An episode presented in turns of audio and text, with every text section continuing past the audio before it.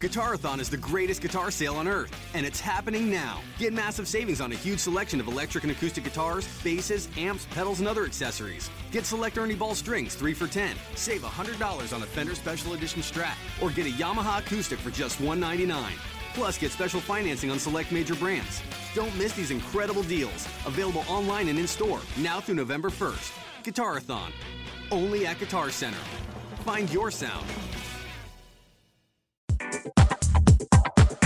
You are Locked On Heat, your daily Miami Heat podcast, part of the Locked On Podcast Network. Your team every day. All right, let's do this. Welcome to Locked On Heat, part of the Locked On Podcast Network. My name is Wes Goldberg. Here, as always, is David Ramil. We are opening up the mailbag for part one of our two-parter this week. Uh, let's jump right into it with our first question from Chris Leach. Now that the Heat have signed Kelly Olynyk to add to a now full front court, it would seem that Jared Sullinger wouldn't make sense for the MLE. What do you think would fit this roster for that same amount? The MLE, of course, being the exception that the Heat have worth $4.3 million. Uh, they could still add a player with that. They haven't used it yet. They are otherwise capped out on cap room. Um, so, David, I guess we're not getting Sullinger, even though we predicted that. Yeah, uh, you know, not just us, but Anthony Chiang also said that mm-hmm. it was almost a, a, virtual guarantee that Sullinger would be on the roster. I, it's just surprising when we talked about the the Sullinger addition, obviously during the offseason and when he worked out at the end of last season. It seemed like Miami was more likely to add somebody who was a wing type player, maybe kind of a stretch four, but not necessarily a, a full four or five in the sense that Bam Adebayo is. I think if you look at a guy like Zach Collins or somebody along those lines that Miami had been linked to so frequently, it seemed like he was going to be more of a a four, you know, maybe occasionally playing the five, but not really. Uh, so maybe it was, you know, that that kind of versatility that made Bam Adebayo so much more attractive to Miami. He's a guy who can play the four or the five, but then to go ahead and sign Olynyk as well clearly Sullinger is no longer in the works, right? I mean, he's yeah. he's still a free agent. Uh, you know, he, he, was injured for all of last year or most of last year. He you know spent time between the the Raptors 905, their G League team, and, and going up to the big league club, and then eventually he was waived, and that's why he worked out for Miami in the se- uh, at the end of the season. But I just. Oh, Miami could still sign him to a veteran minimum contract, couldn't they? They could, and that they have another roster spot, and that spot has sort of been. We're expecting that they re-sign Udonis Haslem, right? Right. Um, and as long as that happens, I don't really see the room for another front court player. But there That's is another spot for that could that that I've at least earmarked for Luke Babbitt, thinking that the Heat would just re-sign him at the veteran minimum because it's always good to have more three-point shooters on the roster. He's obviously not going to play as big as a role as he played last year, but he'll be better. He'll be better next year for it. I would think. Um, I think if the Heat, a couple things came into play. I, I think Sullinger was in Miami's plans, so, at least somewhat. You're not going to plan an offseason around somebody like Jared Sullinger, of course, but no, you're not. Um, as much as we love him, but uh, if if the Heat would have gotten, well, let's even go back to the draft. We if let's say Donovan Mitchell falls to Miami, right? Then then you're Correct. drafting a wing instead of a front court player, or you sign Gordon Hayward so you're not able to retain James Johnson, or maybe you are, but you're not necessarily getting Kelly Olynyk at that point because you have you have a Absolutely. wing instead of a front court player. At that point, Sullinger right. might have come into play. But to go back to Chris's question here, we because I don't want to, we don't need to dedicate the whole podcast to Jared Sullinger because we've probably dedicated more time to Jared Sullinger than any other Locked On Network podcast. Uh, oh, I'm sure of it, and it's well worth it. Um, but uh, who do we think would fit this roster? At the same amount. Are you thinking that the Heat use their MLE now? Because they could. I just don't. I, I feel like they're going to hold on to this. Well, that's what we understand. I think Barry Jackson had a nice yes. transcript. Other reporters have covered it as well. But obviously, Pat Riley addressed the media today following the flurry of free agent moves. And one of the questions that did come up was what's going to happen to this room exception for $4.3 million? And his statement basically was I think we're going to hold on to it. It was very loose, kind of like, you know what, there's no need for us to spend it.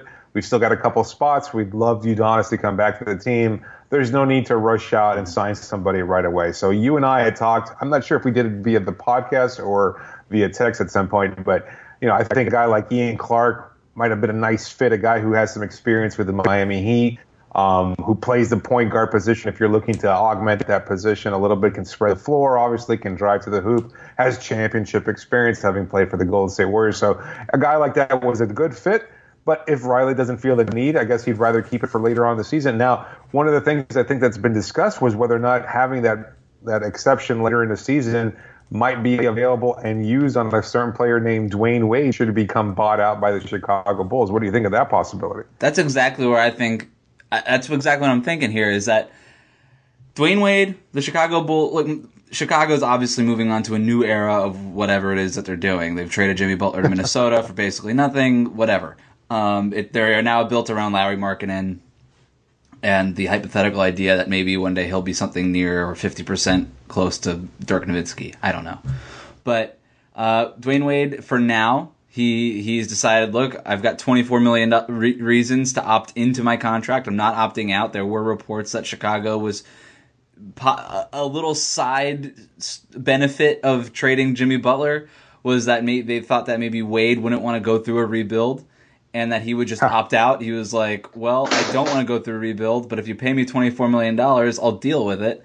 Um, and that seems to be the case. But maybe at this point they buy him out. Look, they sold the thirty second pick in the draft to the Warriors for something like three million dollars or something. That they that Right. a lot of people are thinking like, why in the if you're rebuilding, why would you trade the 32nd pick in the draft? That's two picks away from being a first round pick. It's one of the most valuable picks in the draft there is because you're not paying that player first round money. You're paying him second round money, but he's basically just two picks removed from being in the first round. Why would you sell that as a rebuilding team? And a lot of people started to, you know, believe that maybe that they're just putting that money into the Dwyane Wade buyout fund, so to speak. Uh, well, if that happens, I do think that the Heat would be interested. Uh, I think Wade would certainly be interested. At that point, you're not if you're Dwyane Wade, you're not worried about the money. You're getting bought out, so you're getting paid a portion of whatever you were supposed to make in Chicago anyway. You pl- and then throw another four million dollars on top of that to go back home to to South Beach. Why not? Uh, I think it would be a, a terrific idea. I don't I just I, regardless of the roster constructions. Like I don't care if he starts or if he if he comes off the bench or whatever. I just it would be cool to have Wade back in Miami, right? Yeah, I could see that. And and you know, let's say that they're going to hang on to it. We have no idea who's going to get bought out at the end of next season. There might be other players. Look, they might keep Wade the whole year. It might not. Uh, but it's good to have that in your back pocket and have that and give that extra little bit of flexibility because obviously the team's tight at the salary cap, so they don't have any really money, real money spent. One other name I'd watch: Jared Dudley, Phoenix Suns. They have decided to go younger. They've still got Dudley on the books. He's on an expiring contract worth about ten million dollars. If they decide that they want to just give more playing time to their young guys, this is the sort of time that veterans get bought out um, on teams that are just going to be bad. Phoenix is just they're going to be bad. Um, I think they signed they signed Dudley a couple years ago with the intention of maybe making a playoff push, sort of, while developing their young guys. They've clearly just they they've decided against that strategy. They're tanking. Um, I could see them maybe buying out Dudley uh, to fill out to, to bring maybe some of their D League guys up or something like that to continue developing their young guys. And he would be a nice addition on the wing, but that's just me, just complete skepticism on my part. Um, uh, quick reminder to make sure that you've subscribed to David Locke's Locked On NBA podcast for all of your national NBA news throughout the offseason. David Locke does a great job. I'm not just saying that because he's our boss. Uh, great interviews with scouts and uh, NBA coaches and front office people. Um, a must listen if you're an NBA fan. Ace is the place with the helpful hardware, folks. It's Ace's biggest LED light bulb sale of the year. Right now, buy one, get one free on our best selling LED light bulbs. Our four pack of LED bulbs is $9.99, and our two pack of LED floodlights is only $12.99. Buy one, get one free. There's no limit on how much you can save, so stock up now. Hurry in. Buy one, get one free on long lasting 10 year LED bulbs now through Monday, only at your neighborhood Ace. See participating stores for details. All right, our next question comes from Twitter, but from at mellow underscore hater. it's a great Twitter handle. No subtlety, no subtlety in that uh, That- that, Twitter handle. a lack of subtlety, but a lot of dedication. Um, am I crazy to think Dion Waiters and or Hassan Whiteside will make the All Star team? Jimmy Butler, Paul George, Carmelo, uh, Paul Millsap have, have all gone to the Western Conference. I don't think Carmelo Anthony has, but Not might. yet. Not yet. It's Yeah, like he might go to Houston. That's kind of the idea here, right? But uh, uh, apparently, it's it's almost well, like let's say it's seventy five percent, but uh, you know, obviously with the Knicks, who knows what'll happen? So Right. uh, the the bargaining posture is fully in Carmelo's favor at this point. He has the full control. He can approve whatever. Uh, trade he wants, and obviously New York is under no obligation to make it. Although I think they'd rather just dissolve the, the relationship as soon as possible. So seems let's to be that like Carmelo Anthony. Oh, we don't have to spend any more time on it. But Carmelo Anthony is really the guy that needs to waive the clause here, and as soon as he does, the Right. Knicks are sending him for something. Right. But so Deion let's assume that he'll be in the Western Conference. Yeah, yeah, let's assume he'll be in the Western Conference. Paul George obviously going to Oklahoma City. Jimmy Butler in Minnesota, and Paul Millsap having signed a free agent contract to join the Denver Nuggets. So those are four All Stars from just last year alone. Mm-hmm. Carmelo obviously was a, a last minute fill in there. Hassan was one of those players that was on the bubble. Does he have a legitimate chance of making? I was trying to put together a list. It's not a pretty picture. I know a lot of people want to use this as ammunition to, to continue the argument that the Eastern Conference is garbage and uh, the lesser of the two conferences. I'm not sure that that's. I don't think it needs to go to that extreme. Although obviously they've taken a, a, a huge hit as far as overall star power is concerned. But part of the process then is that younger players will take up the mantle and be able to achieve that superstar level status here. You know, you've got some young talent here that might be the the next in line, so to speak. So it's going to be interesting. I, I mean, I've got a couple names here. I don't know if you want to debate whether or not they may or may not be on the All Star team. Well, sure, but the the All Star team is broken out basically between guards and forwards, right? Sure. So only like Backcourt, backcourt play, right? yeah. Anthony is considered a forward. Millsap obviously is a forward. Um, so I guess Whiteside could fill into one of those spots. Butler and Paul George, they can go either way. People can kind of maneuver however they want. And Paul George I was think a they were forward voted last in as forwards. Yeah. Yeah, uh, Butler. Was, all, all four of them are forward. Yeah. So I think the only one who's going to swing in that favor is probably Gordon Hayward, who obviously joined us from the joined the Eastern Conference from Utah. So he's more likely, I think, to play the small forward position in Boston. So he'll probably be well. That's not probably, but let's say if he plays at the level we expect him to, he's likely to fill an All Star spot. Um, you know, aside from that, obviously, I think LeBron James has a pretty good case for making the All Star team. Yes, I think so. I think uh, Giannis Giannis Antetokounmpo he, he probably will make it as well, considering he was a, an All Star last year as well. So we're looking So at as far Yeah, I mean Carmel. So Carmelo Anthony, Paul George. Those are really and, and Millsap are like the two spots here, right? And Jimmy Butler, I guess. So you've got four spots. I, so Giannis, LeBron, DeMar DeRozan, Kyrie Irving. Those are your. Those are the the four starters from last year. the incumbent, yeah, Yeah. I look. I'm trying to think of the guys that like Kemba Walker, John Wall, Isaiah Yes. Thomas. They were all reserves. They've got they've. If you can move DeMar DeRozan into Butler's spot, and then you move one of those guards up into the starting unit. If we're just going to talk about um, this kind of guys that were on the t- team last year, I could see they didn't have a true center last year. I'd give Whiteside the edge out of the two. I think Wait Waiters isn't quite there to make the All Star team because he's not going to get voted in by the coaches unless he's averaging 25 points a game, right? And he's not going to get voted in by the fans. That's just I, it's going to take a couple of years to get over the bad reputation he has. I think, uh, unless he just, I, I, I think Whiteside. Not that he has got a great reputation around the league. People still kind of look at him as a bonehead, but if he's if he puts up stat if he improves on his stats last year, I, I find it hard to believe he wouldn't make the All Star team next year. I think yeah, I think we talked about this in terms of last season as well. He he seems the most likely candidate. I mean, we had considered Goran Dragic as a possibility. I think obviously he played a stronger individual game than than Hassan did.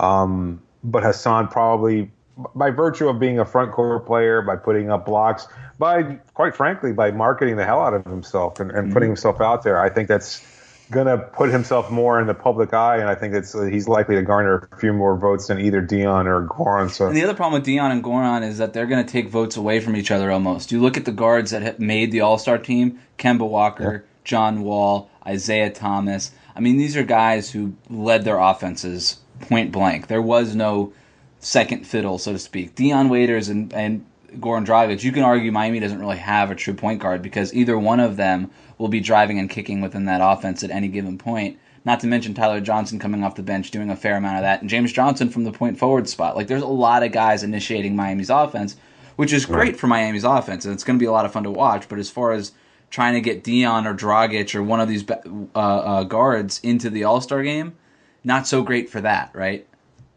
Yeah, it's it's ridiculous. I was trying to think about who would who's going to fill in the front court spots at all. And it's like you got Kevin Love, obviously. Right. Um, Otto Porter, does he take a huge leap in Washington this year with that contract? Probably not, right? I mean, he's still got to share the ball with Bradley Beal and John Wall. I mean, it's possible, yeah, yeah. Oh I my mean, gosh. Dwight Howard in Charlotte, maybe under Steve Clifford is able to maximize his potential again from mean, what Nick his Batum. Orlando Magic days. Nick Nick Batum, Batum, yeah, but he plays uh, mostly a two guard, right? I mean, him and, and Michael Kidd Gilchrist. Does Ben Simmons make the All Star team?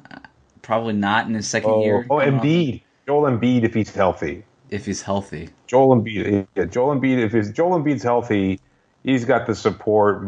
Many people wanted him to be in there last year over Paul Millsap, which quite Horford. frankly was. Horford has the uh, Boston Celtic contingent, so that's actually a pretty strong case for him there. So, I mean, but Khris think Middleton. I mean, I don't Yeah. know. I, I I doubt it. Jabari Parker. No, he'll be hurt for most of the Oh, year. that's so. true. Yeah, yeah, you're right. Uh, yeah, I mean, there's look, there's spaces open, but it's an all-star team regardless, and it's gonna it's gonna take a lot to get there. But I do think like, if Whiteside if Whiteside improves on last year's numbers, I think he's gonna have a really good case. I think he's gonna Yeah. have a really good case. No, no, I, he seems the more likely of the two. Dion, I think you still have enough well-established guards. Like Kemba Walker hasn't been an All-Star, right? I mean, or he I mean, finally it was, elected last year. Yeah. Right. I mean, and that's like that's a guy who has the support of a strong fan base and has a rec- you know national recognition because he played at UConn. I mean, nobody from Marshall is voting Hassan Whiteside into the All Star game. He does, they don't have that kind of legion of fans. Right. You know, he didn't exactly make a strong case for himself in Sacramento and getting a cup of coffee when he was with the Memphis Grizzlies a couple of years ago. And so, although he's played very well over the last three years with Miami, I think he's still kind of building himself up there. As far as Dion is concerned, no, I, I- I just don't see it. Right? I mean, it's just not. Uh, it's it can't happen. I'd love it. I'd love for Unless it to happen. Mean, unless they play the Warriors and and Dion Waiters hits a game winner for every game before the All Star break, I don't see it happening. I just he's his repu- he's got too much of a reputation following around the league. I think he can break out of it, but it's going to be a couple of years. And look, he's only 25. That's fine. Like if he makes he his first. All Star He game at 27 years old, that's great. So, all right, before we go on to our last question, make sure to check out the rest of what the Locked On Podcast Network has to offer, including shows for all 30 NBA teams and your favorite NFL teams, including Locked On Dolphins. If you're a Heat fan, you're probably a Dolphins fan. Uh, the Locked On Podcast Network, your team every day. Today's show is sponsored by Talkspace, the online therapy company. For a fraction of the price of traditional therapy, you can pick an experienced, licensed therapist you relate to and feel comfortable with. Each and every therapist has at least a master's degree and has completed over 3,000 hours of supervised work. To match with your perfect therapist, go to Talkspace.com forward slash boom. And to show your support for this podcast, use code BOOM to get $30 off your first month. That's BOOM. Talkspace.com slash boom. B O O M. Final question from B. Mizzelli. Mezzel. I can't. Was this an I or an L? I can't even tell. I think it's Mizzell. Mizzell? Okay. B. Mizzell. Uh, how is Bam and David? I'm going to refer to you this question because you've seen Bam Adebayo up up close and in person uh, at Orlando Summer League. How is Bam Adebayo at drawing the foul? The Heat were abysmal from the stripe for most of last season. I've read a lot about Bam having a better shot than most people thought, but I haven't heard anything about his ability to draw the foul and get to the line. Is he known to be skilled in this area? Also, is he a good free throw shooter in general? What do you think? There's David? a lot to there's a lot to break down there. Obviously, as to you know, B's uh, you know original part of the question. Clearly, Miami was not a good free throw shooting team. Last in overall percentage at just 70.6 percent. Uh, they ranked fifth last as far as overall attempts per game. You know, and I'm trying to think about it when we when I started reading this question, and it's just a lot of the guys in the team just don't draw a lot of free throws. We talked in length about Goran Dragic. If anybody's if anybody's going to have a good opportunity to get to the line, it's Goran, just because he led the league or was one of the top guys as far as driving to the rim, uh, and he just doesn't get the foul call. Uh, you know, obviously we've talked about that before. He just doesn't look for, you know, he doesn't look for foul trouble. He doesn't look for to get guys into foul trouble, and and you know it kind of works against him, and he doesn't understand it. Uh, it's just the nature of the beast. But as far as Bam is concerned, uh, you know, in his one year at Kentucky, not a particularly good free throw shooter, 65.3 percent. Uh, that's on a 6.2 attempts per game when he was playing 30 minutes per game. So if you stretch those out over 40 minutes, though, uh, 8.2 free throw attempts, that's pretty good. Uh, I think uh, James Harden led the league last year. Well, he led the league in 10.9 attempts per game, so that's that's pretty significant. Um, well, actually, that seems a little high. I can't believe that's the case. But anyway, so he that's I mean, he, he had a, a, quite a few free throws per game, obviously, and, and I don't know that Bam is necessarily going to get to that point just because he's not going to get those, you know, he's not going to play those minutes. What he does have the advantage of is being able to use his length and his athleticism to kind of draw contact there. He's not necessarily the most polished offensive player, but what we saw in Orlando was, you know, he's got a good series of juke moves there. He works well under the basket, although we had hoped that he might show off more of that expanded range or the, the kind of expanded range that we hope he actually has in his uh, offensive toolbox. He was working much more effectively when he was back to the basket, and uh, you know he again able to get guys up in the air, get them to to make contact, and he got to the line quite a bit there. I mean, I'd expect that to be the case when he makes the transition to the league if he's getting some significant minutes. I just don't know that he's necessarily going to play enough where it makes a, a huge overall impact on the number of free throws Miami takes per game. Probably not. But projecting forward, I think he's got a really good opportunity to do that. I mean, already in summer league, he's made 38 of 48 free throws. It's almost uh, that's basically 79, 80 percent of his free throws he's been making. I mean, he is a good shooter. We've seen that at summer league. Um, uh, granted, it's a small summer uh, a sample size. You don't want to overreact, but from what we understand the Heat picked him at 14 because they believed he had this shooting stroke. This isn't a surprise. This is basically what the Heat expected, essentially. Um, and as far as free throw shooting, he does get to the line better than a lot of centers that we've seen. Uh, yeah, it's it's probably not going to be. It's not going to be the strong point of his game, probably. Like that seems more like a James Harden, Dwyane Wade. You know, that's what those guys tend to do: wing players, ball handlers, not not centers. But that said, like you look at a guy like DeAndre Jordan who can't stay on the floor at the end of games because he can't hit free throws. Uh, Andre right. Drummond in Detroit, same thing with him. Uh, right. Whiteside it goes through bouts of just not being able to hit a free throw. Sometimes he's very good, but uh, overall his average isn't great, and sometimes he just goes through just streaks of not being able to shoot a free throw well. If Bam Adebayo is a consistent free throw shooter, at 70 even even 70% where he's shooting at an 80% clip through summer league that's a that's a useful tool because that means all of a sudden he could stay on the floor at the end of games in the last 2 minutes.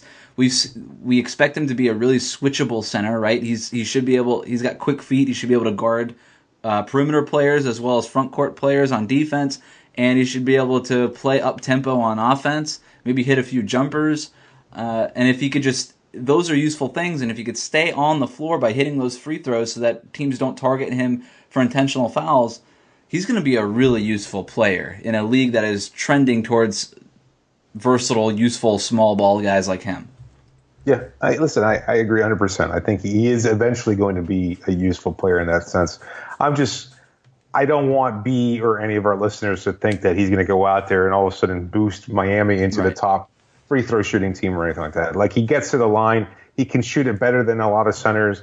Um, he's not Kristaps Porzingis or something along those lines. He's not, you know, he's not necessarily the fluid shooter that we might expect or hope that. Look, Kelly Olynyk's a better shooter, and he mm-hmm. shoots at a higher rate. So, um, and he's, so, he's not going to get a lot of playing time. But one, also, but so. one player at a time, right? So, I mean, he's not going to solve Miami's free throw shooting but you keep adding players like Kelly Olynyk, like you mentioned, Bam Adebayo, Adebayo uh, just you keep adding guys who can shoot free throws well, and hopefully Miami will get better. And I just think a, just a nat maybe last year was a little fluky. I don't think that they have a bunch of great free throw shooters on the team, but last year did seem a little fluky, right? Especially at the beginning of the year. We saw Dragic begin to pick up fouls towards the end of the season. He really learned to master that three point uh, and one shooting Yes. those three pointers and everything. which, although we've heard though, that's going to be a point of emphasis, right, for the point, league this yeah. year. So- Hopefully, he'll still have that uh, that in his arsenal there. I, you know, it's hard to figure out because you figure a lot of people on the team can shoot from the perimeter well, and they just they just for some reason they cannot shoot the free throw at a high rate. That's It's- why I it's think last year was a little fluky. I think there's going to be a natural progression, and um, and then just adding a couple more guys who are who are good shooters might just help that average a little bit more. I don't think it'll be as maddening for Heat fans the the, the free throw line this year. I don't know. I'm sure McGruder's probably working on his free throws, and so is Justice Winslow. Well, we hope so. Um, Yeah. Well, that's all we have for today. Whether you are listening on iTunes, Stitcher, or wherever you get your podcasts, thank you for listening. You could send mailbag questions or get information about advertising on the show by sending an email to lockedonheat at gmail.com. To support the show, make sure you download every episode and follow Locked On Heat on Twitter. And if you're not subscribed already, please do so to get the podcast automatically every day. Then go to iTunes, rate us, review us, say nice things about us. We've got a part two of the mailbag coming up later this week, and we'll catch you next time. Thanks for joining me, David. You got it, Wes.